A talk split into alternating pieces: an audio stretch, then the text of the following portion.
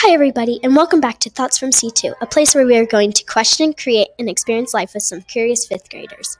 My name is Reese, and I'm in Miss Saunders' class at Hearst Elementary School in Pleasanton, California. I'm so excited because today we are going to talk about all the endangered species and what my plan is to save them. So, may I ask, what do you guys think about all the endangered species and ones that are yet to be?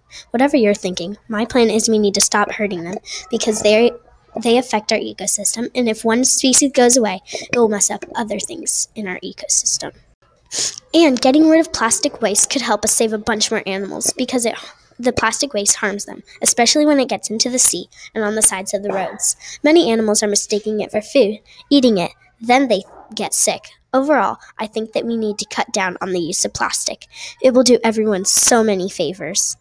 Do you have any other reasons or thoughts about how we could save animals or why they're going getting endangered and extinct so fast? Because we have our theories, but I'm not sure all of them are correct.